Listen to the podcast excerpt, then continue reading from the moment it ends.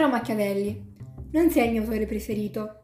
A mio parere Dante è il migliore di tutti, la sua Divina Commedia è davvero qualcosa di insuperabile. Però grazie a te ho potuto conoscere la politica, una scienza di cui ero disinteressata. Ma tu sei riuscita a renderla vincente. Le teorie nel Trattato del Principe sono curate al minimo dettaglio e caratterizzate da una forte immediatezza. La politica descritta da te è una vera e propria macchina perfetta però vorrei farti riflettere su un concetto che si trova alla base del tuo pensiero e che non condivido pienamente. Perché non hai fiducia nell'uomo? Hai una visione pessimistica su di lui e sostieni che egli sia malvagio per natura, però hai fede nella singola persona che sia in grado di fronteggiare gli ostacoli di non essere inclina al male. Inoltre consideri l'uomo come una bestia che deve essere spaventato e adulato. Questo tuo concetto a mio parere è sbagliato. L'uomo è un essere razionale, non una bestia, e grazie alla sua capacità intellettiva riesce a compiere molte volte imprese grandiose, ma può anche distruggere e rovinare tutto ciò che lo circonda. Può essere nello stesso tempo buono o malvagio. Ognuno di noi è diverso, ma non bisogna avere fiducia solo nella singola persona. Poiché, caro Machiavelli, se riservi le tue speranze per il singolo, come pensi di riuscire a cambiare il mondo e di governare per il bene dello Stato. La singola persona è destinata prima o poi a finire, come tutti gli esseri umani. Potrà portare a un cambiamento temporaneo, perché se l'uomo è malvagio riuscirà a dominare sul singolo, poiché quest'ultimo è solo. Pertanto, caro Machiavelli, dovreste avere fiducia sull'umanità.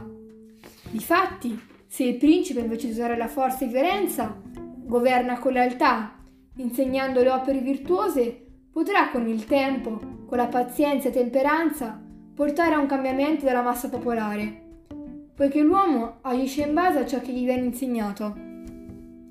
Forse riservo troppe speranze nei confronti dell'uomo, però la considero come unica via di salvezza per portare a un cambiamento. Caro Nicolò, il tuo trattato è perfetto così com'è, ma spero che il mio messaggio possa servire come spunto di riflessione. Dalla tua Giulia.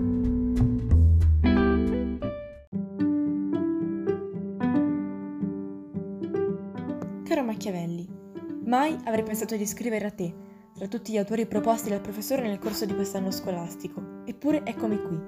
Se devo essere del tutto sincera, prima di andare ad analizzare nel dettaglio alcuni dei tuoi scritti, non mi andavi molto a genio, in quanto quello della politica era sempre uno degli argomenti che, predi- che prediligo meno. Non la prendere male, ma appena ti ho conosciuto subito rimpianto Boccaccio, che con le sue novelle era riuscito a catturare magnificamente la mia attenzione, il mio interesse, con mia grande sorpresa, tuttavia, ammetto che tu sei riuscito a farmi piacere quel che concerne la politica e ti garantisco che non è presa da poco, dato che ho sempre trovato incredibilmente noioso e poco proficuo parlare di quel tipo di argomenti.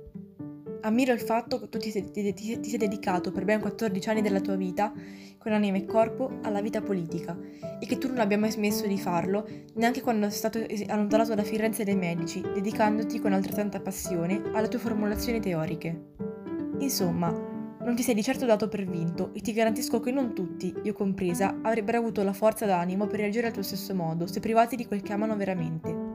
Uno dei motivi per cui sto scrivendo questa lettera è anche quello di esprimerti la mia approvazione per quanto riguarda la tua visione pessimista dell'uomo, che fai emergere più che volentieri numerosi dei tuoi testi.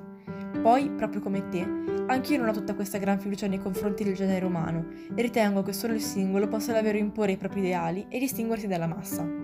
Concludo questa mia lettera ringraziandoti, ringraziandoti, nuovamente per avermi aiutato ad ampliare i miei orizzonti e ad apprezzare maggiormente la politica nella sua essenza.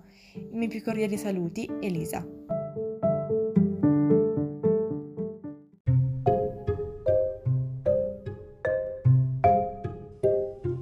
Caro signor Machiavelli, il prof Mossuto mi ha chiesto di scrivere una lettera ad un autore che abbiamo studiato quest'anno ed eccomi qua. Non ho ancora ben capito cosa dire, ma dovrò essere brillante e significativa. Ho scelto lei perché, devo essere sincera, mi ha sorpresa. Come molti, che avevano sentito parlare di lei senza aver letto una sola parola delle sue opere, pensavo che tutto il suo pensiero si racchiudesse nella frase il fine giustifica i mezzi. Niente di più sbagliato, le sue idee sono veramente innovative per il periodo storico in cui vive Ed ora ho capito perché dicono che lei è il padre della politica moderna, semplicemente perché ha avuto il coraggio di dire che la gestione della politica deve essere svincolata dalla religione e dalla morale. Forse le dispiacerebbe sapere che ancora oggi alcuni paesi non hanno assimilato il concetto e vanno avanti con guerre religiose, più o meno belliche, ma ormai anacronistiche secondo me. La sua visione della gestione dello Stato, attraverso la guida di un capo virtuoso ma forte, è complessa. Tutto va fatto con l'obiettivo di difesa, conservazione ed espansione dello Stato. Quando leggevo mi sembravano concetti scontati, ma poi guardandomi intorno, io non ne capisco niente di politica, ma credo che i nostri politici di oggi non abbiano letto neanche una riga dei suoi scritti. Visto che avevo il compito di scriverle, mi sono un po' documentata, ovviamente su Google, e ho scoperto una cosa interessante addirittura sul sito sicurezzanazionale.gov. Lei era un analista di intelligence, praticamente una spia, e questo la collega al generale Sun Tzu, che nell'arte della guerra, 2000 anni prima di lei, suggerisce che la vittoria non si ottiene solamente con l'azione violenta, ma soprattutto con la conoscenza dei punti deboli del nemico, e questo si ottiene con una rete di informatori, le nostre moderne spie. Inoltre aggiungo io, un altro elemento che vi accomuna è che entrambi venite citati a sproposito, spesso anche in film d'azione, mettendovi in bocca cose che non avete detto. Devo dire che tutto sommato sono contenta di averla studiata e di aver avuto la sua compagnia in quest'ultimo anno. È stato divertente, per quanto possa essere divertente studiare. Con questo la saluto. Spero tanto di essere stata almeno un po' brillante e significativa.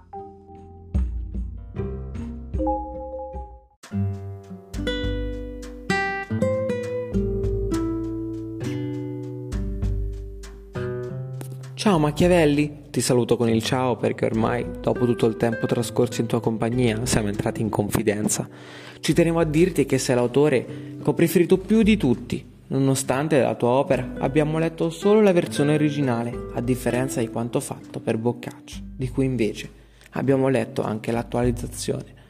Magari ti ho preferito rispetto agli altri per la differenza di lunghezza e complessità della struttura del tuo periodo ti volevo ringraziare perché con il principe mi hai riempito alcuni momenti vuoti in cui non sapevo che fare, tenendomi occupato con i suoi capitoli che leggevo in cerca di qualche consiglio utile anche a chi, come me, non è un principe ma un comune mortale. Mi sei sembrato schietto, diretto e logico. Non hai scritto la tua opera per ambire a degli obiettivi irraggiungibili. Non hai certo tentato di spiegare il senso del mondo o di raccontarlo facendolo sembrare un bel posto mistificandone la realtà. Con rigore, metodo logico e procedimento dilemmatico hai creato una guida che istruisca un principe. Partendo da un presupposto, secondo me condivisibile, hai scartato ogni volta la via sbagliata e così hai condotto l'allievo alla destinazione che ti eri prefissato. Ho apprezzato soprattutto gli strumenti che hai usato per trarre le tue conclusioni che non sono stati viaggi per mondi ultraterreni accompagnato da guide divine, ma soltanto l'esperienza e l'osservazione che hai sfruttato per raccontare la realtà. Il mio capitolo preferito è quello su Cesare Borgia, di, qua, di cui hai elogiato le capacità di non badare troppo alla morale e di fare il necessario per il bene dello Stato. In questo stesso capitolo hai anche messo in risalto la potenza devastatrice della fortuna avversa, per metterci in guardia che quando saremo grandi e avremo un progetto ambizioso, sebbene noi potremmo essere adatti a compierlo, non è detto che poi, per colpa di cause incontrollabili, vada necessariamente a buon fine. Riguardo al tuo pensiero sull'uomo, credo che forse lo è realmente incline al male, ma sicuramente una donna non va picchiata come la fortuna.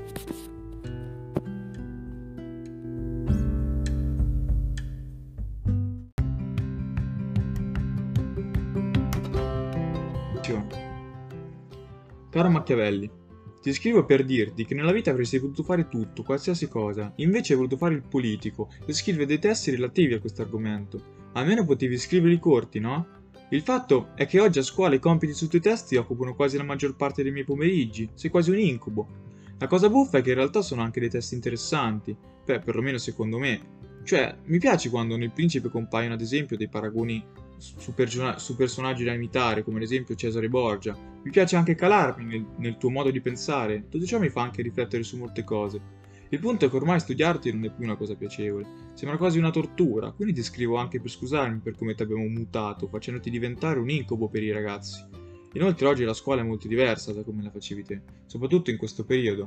Infatti seguiamo le, le lezioni da casa e tutto ciò potrebbe sembrarti magari anche una cosa rilassante, ma è completamente il contrario, diversissimo.